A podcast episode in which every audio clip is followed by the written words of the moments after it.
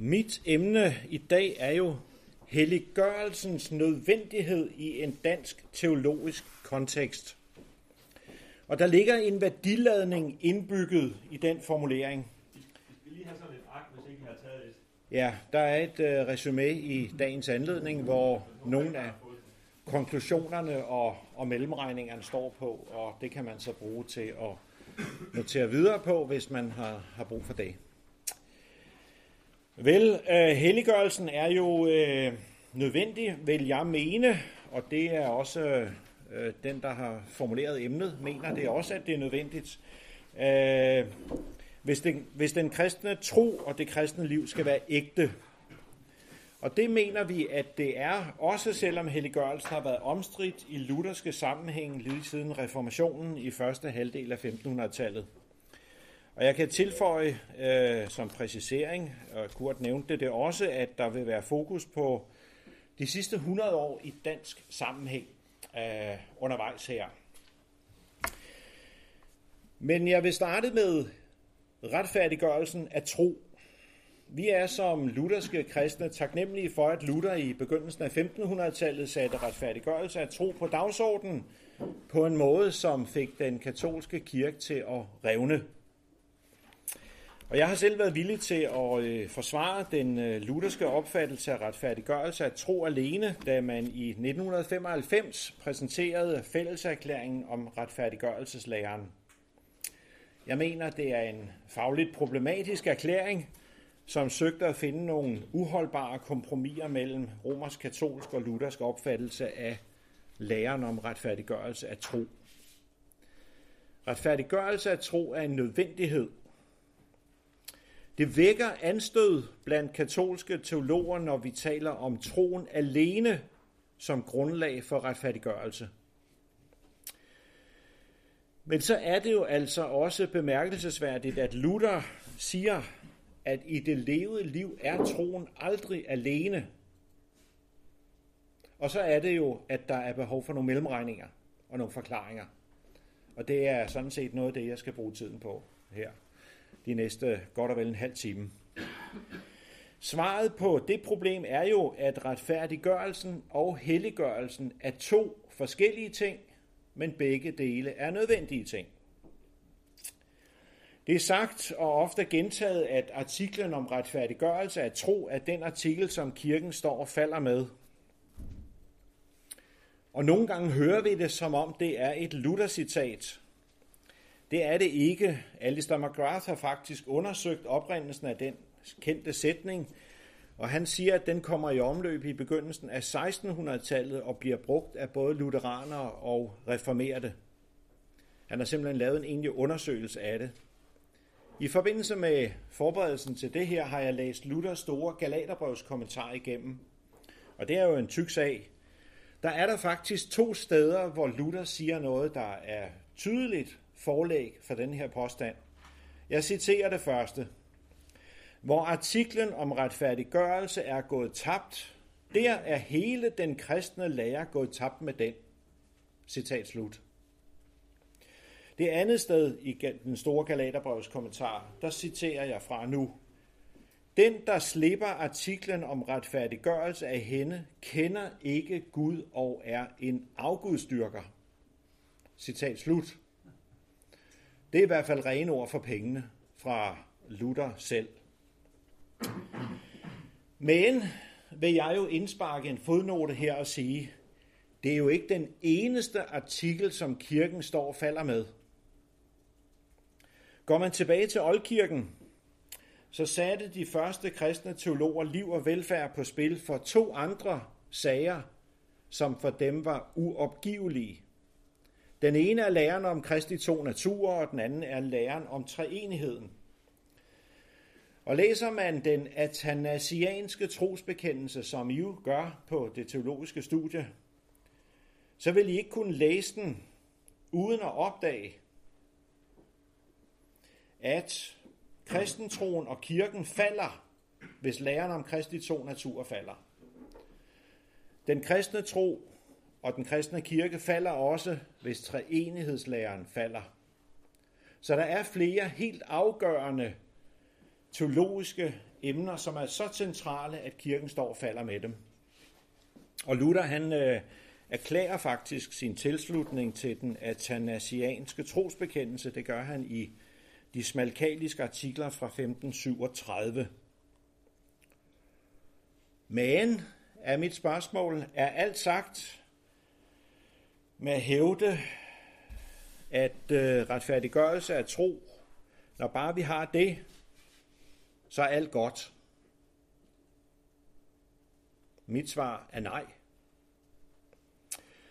Nogen i dansk kirkeliv, og I kender, I, I kender det, øh, I er en del af det, vi er en del af det. Nogen siger retfærdiggørelse er tro, og så går man videre til lovsangen. Andre siger retfærdiggørelse er tro, og så går man videre til, vi skal have en socialt inkluderende kirke. Og nogle tredje siger retfærdiggørelse af tro, og så skal vi videre til missionen. Og alle de her tre dele er jo gode ting. Der skal ikke lyde et eneste kritisk ord imod det. Mit spørgsmål er bare, hvad med helliggørelsen? Gør vi nok ud af den? Min påstand, eller tese om man vil, det er, at helliggørelsen er nødvendig for kristenlivet, og helliggørelsen har generelt fået en stedmoderlig behandling i dansk kirkeliv i de 100 år, der er gået, som lige ligger bag os. Og derfor er det nødvendigt at få den på dagsordenen igen.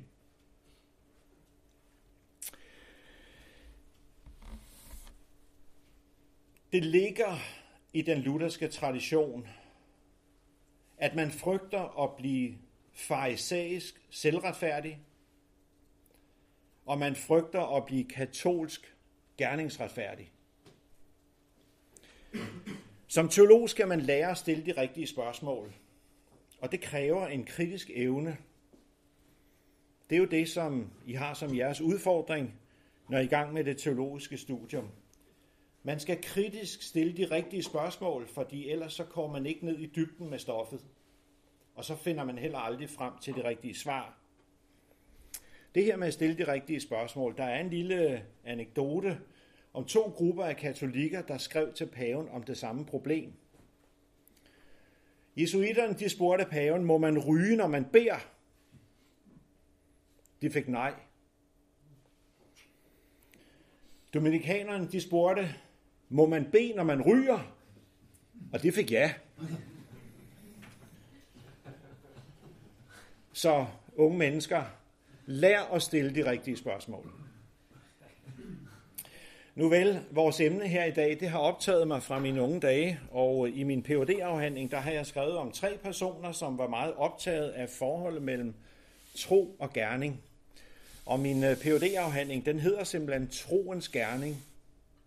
Og det er altså et citat af Paulus, øh, helt øh, klippet ned, så der kun er to ord tilbage. Men blandt andet har jeg skrevet om den danske biskop Erik Pontoppidan. Han er et eksempel fra 1700-tallet, og han analyserede sig frem til, at helliggørelsen var et problem i den danske lutherdom i 1700-tallet. På et tidspunkt var han også biskop i Bergen, og det var den danske pietistkonge, der fik eh, Erik Pontoppidan frem i en god position sammen med salmedigteren Hans Adolf Brorson og homiletikeren Peter Herslæb. Øh, Peter, Erik Pontoppidans hyrdebreve, så nogle skrev han til provster og præster, der understreger han vigtigheden af, at præster lever et helligt liv. Det hjælper ikke at være ortodox i sin lære, hvis man ikke også lever et helligt liv. Så bliver man til spot og spe blandt folket. Og øh, han øh, leger faktisk med den tanke, at præstekraven, det jo ligner den møllesten, som øh, Jesus omtaler, øh, blive hængt om halsen på nogen, der skal sænkes i havets dyb, fordi de er til forarvelse med deres liv. Så øh, Pontoppidan understreger meget, at øh, det er vigtigt, at øh, der leves et helligt liv, og ikke mindst blandt dem, der har hyrde og læreransvar i kirken. Han kommer med et citat fra Johannes Kappadokian fra Oldkirken. Han sagde til pave Innocens den 3. Dine ord, hellige far, er af Gud, men dine gerninger er af djævlen. Der var altså modstrid mellem lære og liv, og det går ikke. Pontoppidan han er også polemisk over for den katolske kirke. Det er ligesom noget, der følger med lutherdommen på en måde. Men hos Pontoppidan, der er der også selvkritik på den lutherske kirkes vegne. Og Pontoppidan, han siger, at det har altså ført, den her snak om evangelisk frihed, det fører altså til løsagtighed i livsformen. Og han siger det i kort form, at reformation og ortodoksi har medført en dobbelthed, der består i øget kundskab om sandheden, men også en svækket lydighed mod sandheden. Øh, så hans opmundring til præster, det er altså, at de skal også vise Guds frygt i det levede liv. Så langt på en toppedan i 1700-tallet. 100 år senere, der har vi en kendt dansker, der hedder Søren Kirkegaard. Han analyserer sig frem til samme problem som Pontoppidan, bare altså 100 år senere. Og i 1851, der udgiver han et lille skrift, der hedder Til selvprøvelse, samtidigheden anbefalet. Og det lille skrift er egentlig en udlægning, en kristelig tale af Jakobs brev, kapitel 1, vers 22-27. Og der anlægger han altså et øh, historisk perspektiv i, i den her kristelige tale. Og han siger, han taler negativt om katolicisme og klostervæsenet, som havde forvandlet nåden til en ny lov. Han siger, at dengang var alt var blevet gerning. Men fint nok, så kom Luther og satte troen ind på den rette plads. Og så kunne man så tage det så usunde og usande ved gerningen bort, så tingene kom til at stå i sin skønneste orden. Men hvad skete? Det var faktisk noget andet, der skete, fordi at, øh, og det er Søren Kierkegaards øh, pointe, at Luther jo skubbede Jakobs brev til side, og det fik i virkningshistorien meget uheldige konsekvenser. Og derfor er der i virkeligheden sket det, at øh, man kan have to forskellige holdninger til det her med tro og gerning, det med helliggørelsen. Den ene, det er, at enten så vil man gøre gerningerne fortjenstfulde, hvis de skal med. Det var det, der skete i katolicismen. Og det, vi kan se omkring os i verden, det er, at man giver nåden og troen den rette plads, og skubber alt med gerninger væk. Men det er altså falske alternativer. Kirkegaard vil faktisk sige, at det sande lutherske var kristendom. Det skriver han. Så det er altså en fejludvikling i lutherdommen, der har ført til, til den situation, som, øh, som han ser omkring sig. Øh, han beskriver sit eget anlæggende som at vække uro i retning af inderliggørelse. Og han citerer, eller jeg, jeg citerer fra, fra hans, skriv, fra hans øh, udsagn her. Han, øh, han skriver, og jeg citerer, Tænk dig Luther i vor tid. Luther ville have reageret over for udviklingen, og han bruger et billede fra en af Luthers egne prædikner, og jeg citerer, Verden er som den fulde bonde, når man hjælper ham op på hesten fra den ene side, så falder han ned af hesten på den anden side. Så det her med at finde den lige vej fremad, det er altså åbenbart et problem. Kirkegård er faktisk overbevist om, at hvis Luther stod op af graven og skulle sige noget midt i 1800-tallet, så ville han rehabilitere Jakobs brev for at modarbejde skævheden, der har ført til at blive et skalkeskjul for raffineret værslighed. Man skal være både ordets hører, men man skal også være ordets gører, siger Kirkegård. Og det er jo det, som Jakob skriver om i sit brev. Pontoppidan og Kirkegaard, de er ikke hvem som helst. Øh, fra hver dags århundrede, der, der ser de altså noget, som øh, vi skal vende tilbage til, til nyere tid med her. Men vi kan godt stanse op og spørge, hvad var det egentlig, der var problemet med Luther her? Jo, Luther understregede meget retfærdiggørelse af tro. Men i 1530'erne så opdagede han også, at helliggørelsen var meget vigtigt. Men det var altså sent i Luthers øh, teologiske karriere. Og øh, man skal jo også øh, tage Luther som den han var. Han var kontrovers teolog, og når der var et emne, der lige brændte på, vum, så skrev han bare en bog om det emne. Så var han sådan lidt ligeglad med, hvad han havde skrevet i, om andre emner for fem eller ti år siden. Der kom noget ud af hans, øh, hans øh, ja, det brændte på, og så skulle der ske noget. Så gav han svar her og nu. Luther læste jo hos øh, Paulus, at Abraham blev retfærdiggjort af tro, og hos Jakob læste Luther, at Abraham blev retfærdiggjort af gerninger. Og det var så det, som han ikke kunne holde sammen, og han mente ikke, at Jakobs brev var apostolsk. Øh, I dag vil jeg jo bare sige, at øh, Paulus han skriver til nogle lovbundne, og derved vil han understrege øh, troens øh, frihed fra den forestilling, at jeg selv skal opfylde loven for at blive kristen. Mens Abra, eller Jakob skriver til nogle mennesker, som for hvem troen er, er blevet en teori, og så siger han til dem, jamen hvis det er sandt, at de tror så meget, så vis det dog, så folk kan se, at kristendommen betyder noget for jer. Så de skriver altså ind i hver deres situation. Øh, men der er altså nogle mellemregninger, fordi i Luthers tradition, der har man også ofte afvist følelser.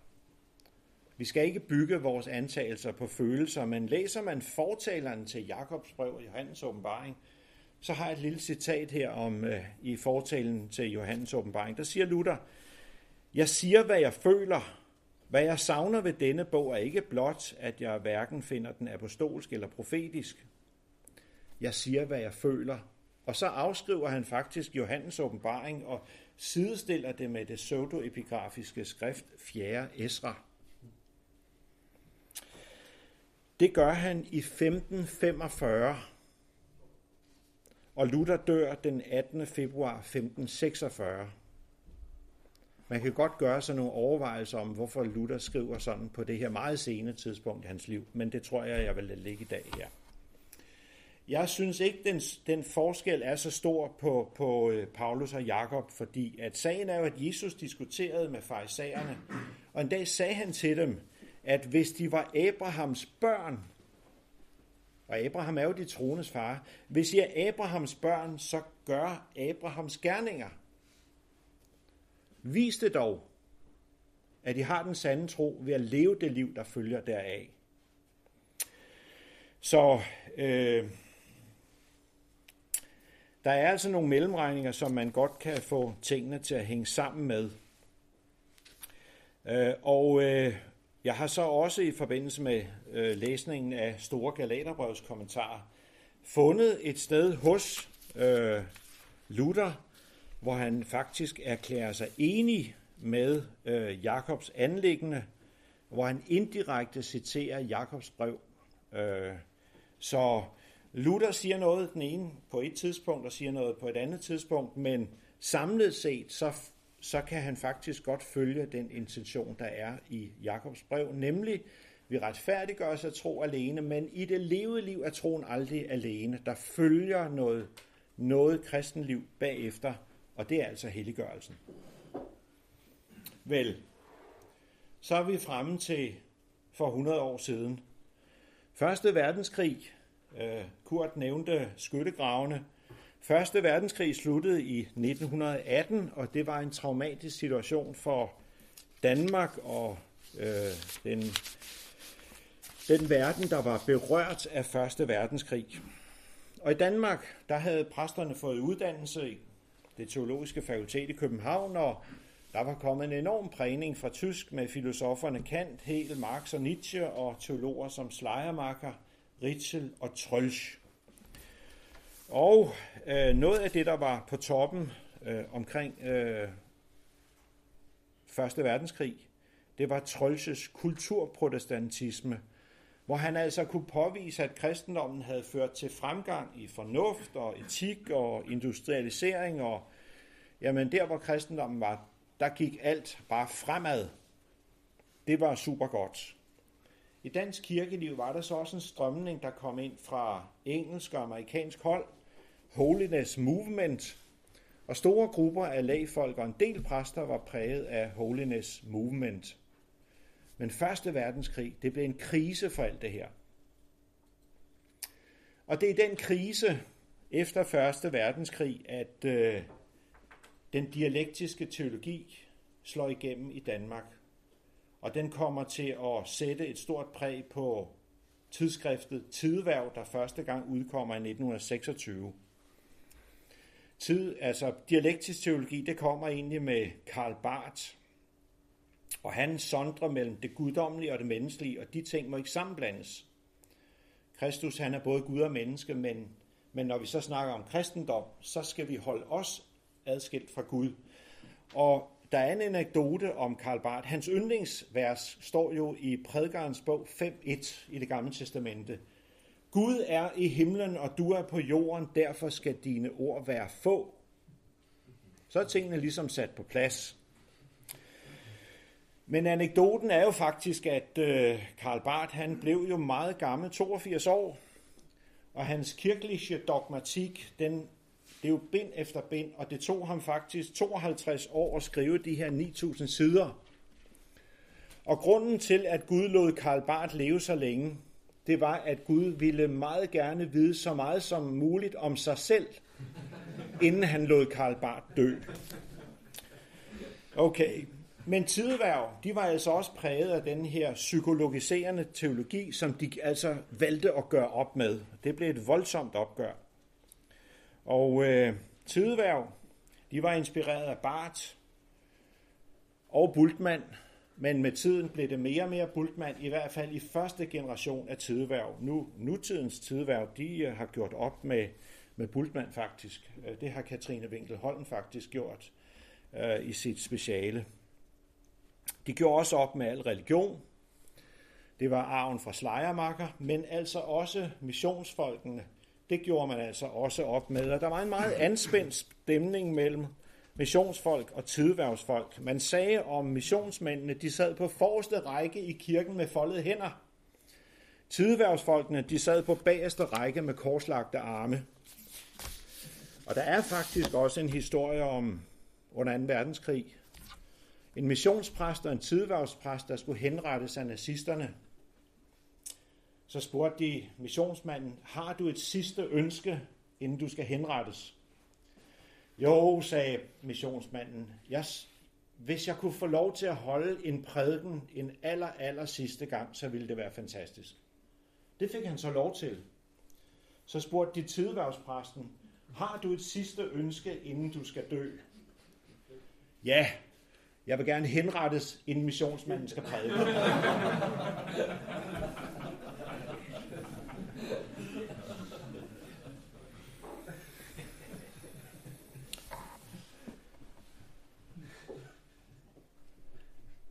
Tilbage til den alvorlige sag. Den katolske teologi, den sætter forholdet mellem retfærdiggørelse og helliggørelse sammen, sådan så at det, der forløber her i livet, det er helliggørelsen, og så bliver retfærdiggørelsen, det bliver så øh, godkendelsen af, at helliggørelsen er forløbet godt nok i, i Guds dom på dommedag. Så i praksis bliver det helliggørelsen, der betyder det hele i det her liv, kort fortalt. Den dialektiske teologi gør det modsatte. Den sætter retfærdiggørelse og helliggørelse sammen, sådan så at helliggørelsen blot enten er synonym med retfærdiggørelsen, eller at helliggørelsen blot er retfærdiggørelsens gentagelse. Og det betyder, at helliggørelsen som troens levede liv, hvoraf der er vækst, det får ingen reel betydning. Så det, jeg vil kalde den dialektiske teologis fejlslutning, det består i, at helliggørelsen ikke får reel betydning i det levede kristenliv. Og tideværv de reagerede altså voldsomt over for Holiness Movement, som jo altså var præget af metodistisk og poetansk tankegang. Og helliggørelsen, det skulle være kraft og sejr og følge Jesu forbillede. Men tideværv afviser altså vækst på det her område. Et eksempel på en tidværvsteolog, der har den her tankegang, det er en dygtig teolog, der hedder N. Otto Jensen, som har skrevet en lang række artikler om Luther og lutherske emner. Og hans øh, artikler de er samlet i en bog, der blev udgivet, øh, som hedder Luthers Gudstro. Og han øh, forsvarer Luthers lære om loven og Luthers lære om evangeliet, og øh, øh, der er jo den mellemregning, at Luther i 1527 siger, at syndserkendelse det kommer ved evangeliet. Så siger Melanchthon, det er jeg ikke enig i. Det, det, det, det er jo ikke det, Bibelen siger. Så siger Luther, jamen vi kan simpelthen ikke forklare lægfolket, hvordan det er, så okay, vi skal videre. Der var andre ting, der var vigtigere. 10 år senere, i 1537, der kommer der en af Luthers medarbejdere, der hedder Agricola, og siger det samme, som Luther sagde i 1527. Men så er situationen altså en anden. Og så må Luther sige det, som er rigtigt, nemlig at syndserkendelsen kommer af loven.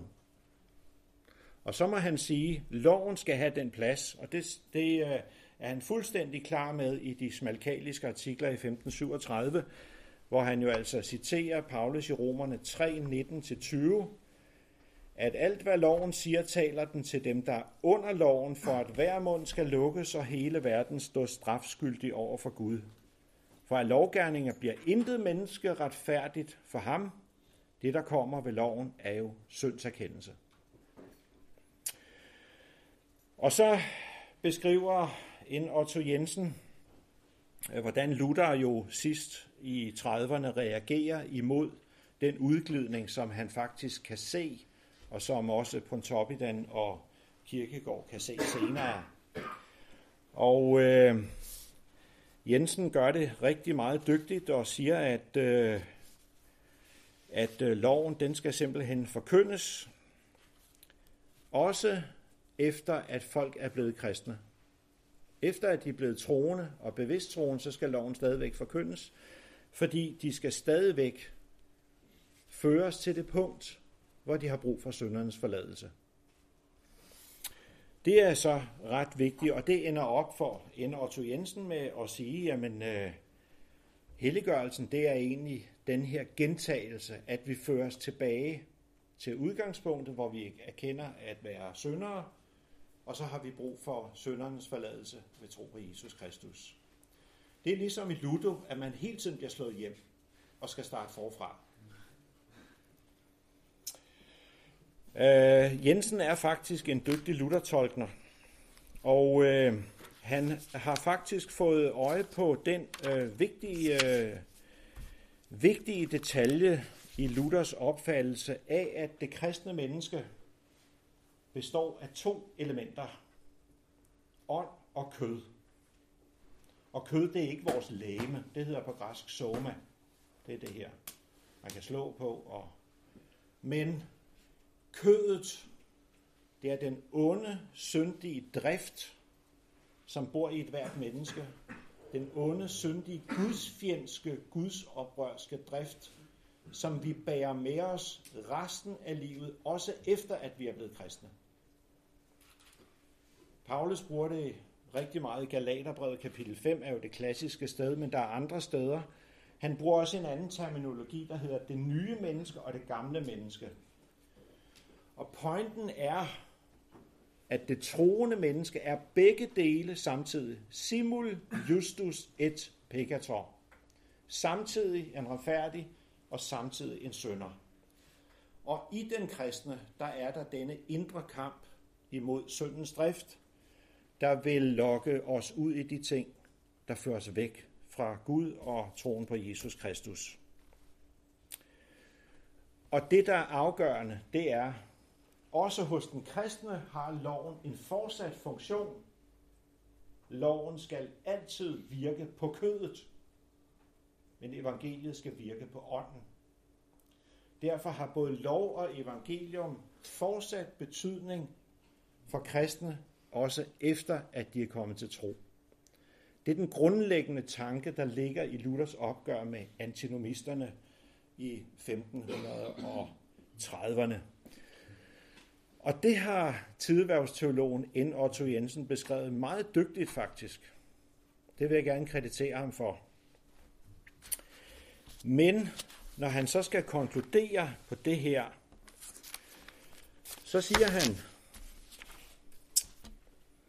at øh, det her med øh, det fuldkommende liv, hvor alt er godt, det kan vi jo trods alt først vente efter opstandelsen.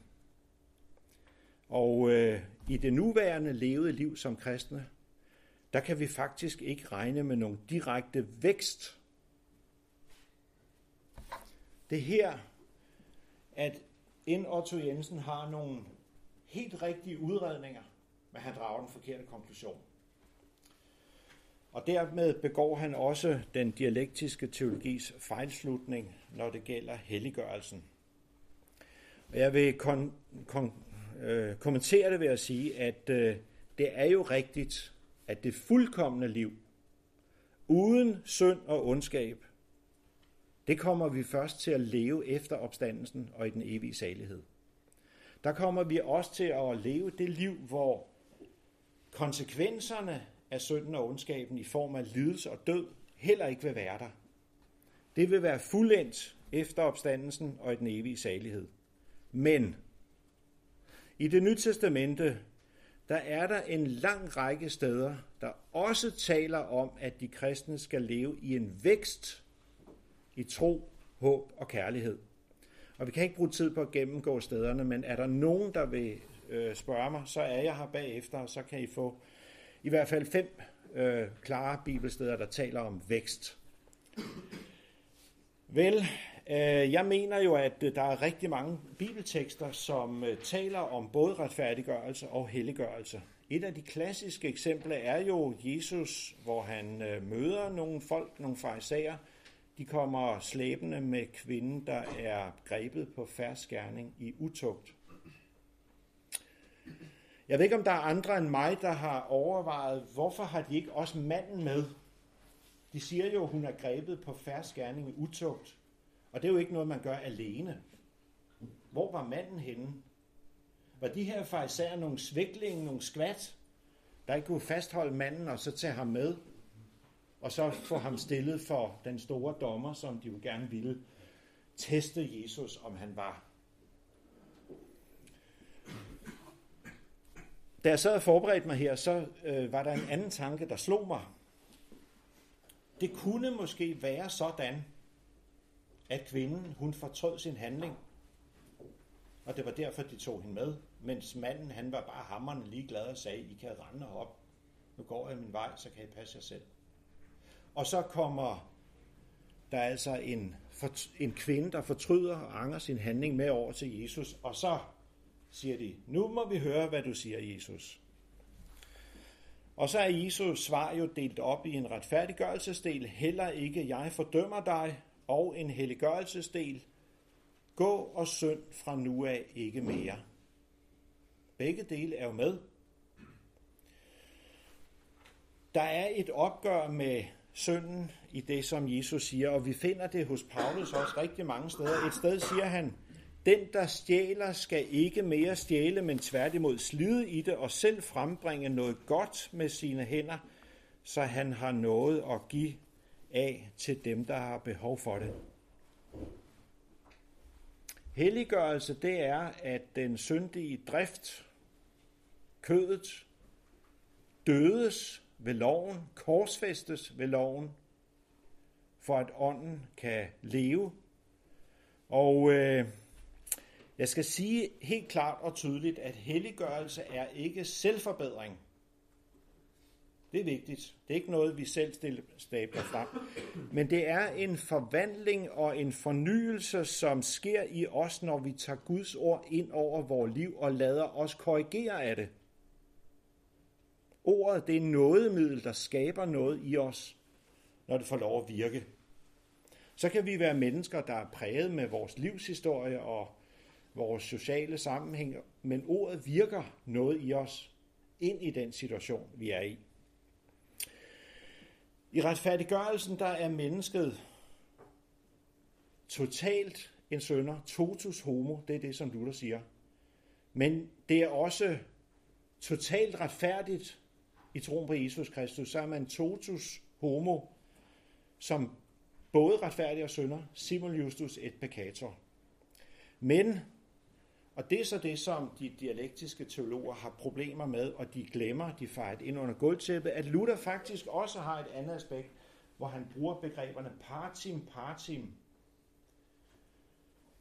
Altså, i helliggørelsen er man delvis retfærdig og delvis en sønder.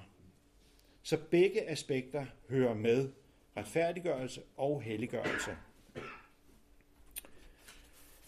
Der er folk i Danmark, der gik imod den dialektiske strøm. Øh, Svend Lerfeldt er en af dem. Han skrev en doktorafhandling om helliggørelsen hos Luther. Den hedder Den kristnes kamp mortificatio carnis på latin. Kødets dødelse. Hvis I kan få fat i den antikvarisk, så er den meget læseværdig. Der er andre, der har øh, Niels Nøjgaard skrev også om syndsbegrebet hos Luther. Det var også imod øh, strømmen i Tideværv og den danske folkekirke. Det, som øh, måske er interessant, det er en teolog, der hedder Johannes Horstmann, som tager et antinomismeopgør internt i Tideværv. Det begynder han på i 1960'erne, og det antinomismeopgør, det var simpelthen to årtier ind i, øh, ind i 80'erne, og der er, der er folk, der er sure over det og forlader tideværv i protest. Det er jo, tideværv er jo sådan en, øh, en slagmark på en måde, øh, hvor der ikke bliver sparet på, på krudtet. Øh, men Johannes Horstmann, når man, jeg har, jeg har læst, og der kommer en bog nu her i foråret, hvor, hvor jeg har skrevet en artikel om Lerfeldt og Horstmanns øh, syn på helliggørelsen.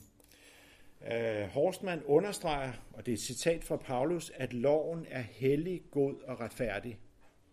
Det er den også efter man er kommet til tro.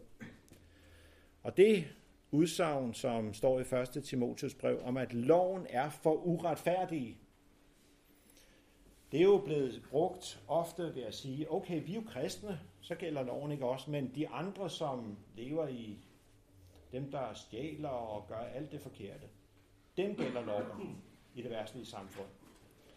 Horstmann han er meget klar ved at sige, vi som kristne består af kød og ånd, og på kødet, det er den uretfærdige del af os. Der skal loven for uretfærdige gøres gældende. Så vi skal ikke bare altid sige, når der er problemer, det er de andres skyld. Nej, vi skal spørge os selv, er der et problem i mit eget syndige kød, mit driftsliv, der er medvirkende til, at der opstår problemer? Som sådan skal man starte med at se, om man selv går rundt med en bjælke i øjet, inden man begynder at tage fat på splinterne hos de andre. Ja, så er jeg nået dertil, hvor jeg skal samle op på det her. Jeg har vist på resuméet skrevet noget om øh, den nødvendige korrektion. Kan det passe? Ja. Øh, ja. Øh, Luther siger selv i den lille katekismus, det er jo børnelærdom, med helliggørelsen, at gamle Adam i os, den onde drift, skal druknes ved daglig anger og bod og dø med alle sine sønder og onde lyster – og så skal der dagligt fremkomme og opstå et nyt menneske, som skal leve evigt for Gud i retfærdighed og renhed. Så i børnelærdommen, der er den her helliggørelsesproces tydeligt beskrevet. Retfærdiggørelsen, det er et totalt aspekt. Jeg er enten total en sønder og total retfærdig, men i helliggørelsen, der er jeg delvis sønder og delvis retfærdig. Retfærdiggørelsen, den er punktuel, men helliggørelsen, den er en proces, der forløber over tid.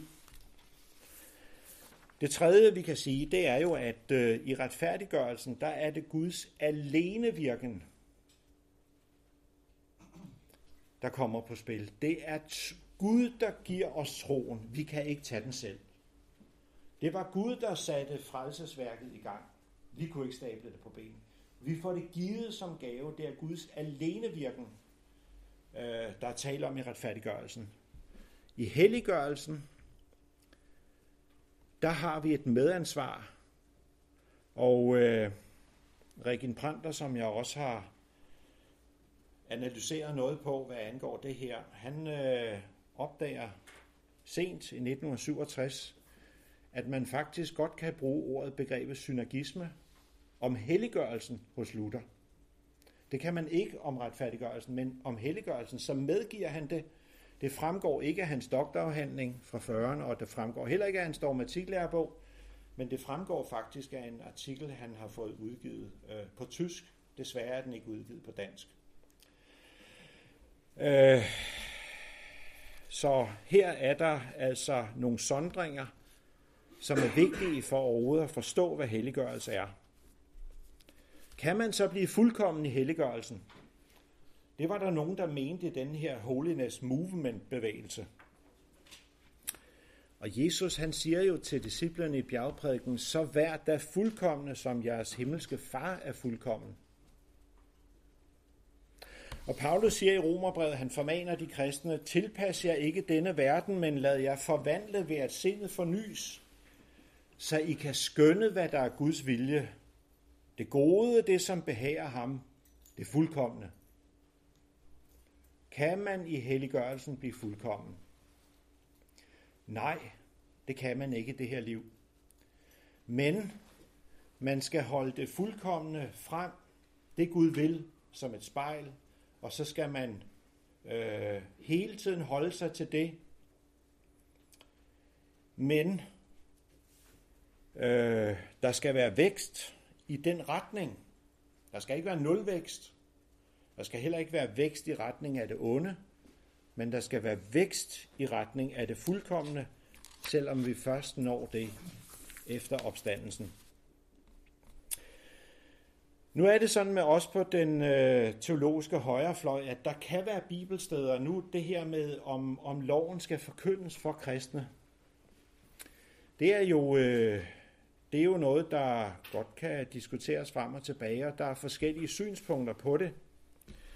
Øh, og jeg tror bare, jeg skal tage et eksempel øh, fra en bibeltekst, øh, som eksemplificerer, at det faktisk står vipper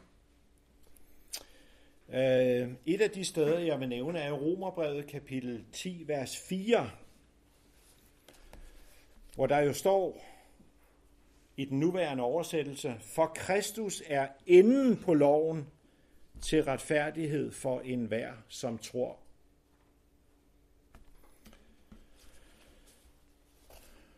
Det her plus nogle andre steder øh, signalerer, at loven den skal vi lægge væk. Skal vi ikke bruge mere tid og kræfter på. Jeg vil lige læse op, hvad der står i den græske tekst, så bliver jeg nødt til at tage brillerne af her. Der står, Telos gar nomu Christos eis diakosynen panti to pistoanti.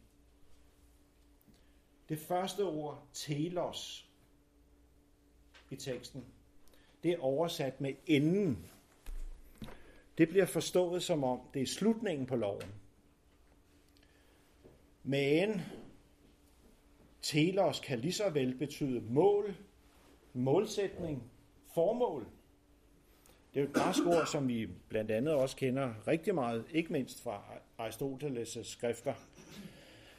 Øh, så man kan sagtens sige, at øh, Kristus er jo opfyldelsen, fuldbyrdelsen af loven.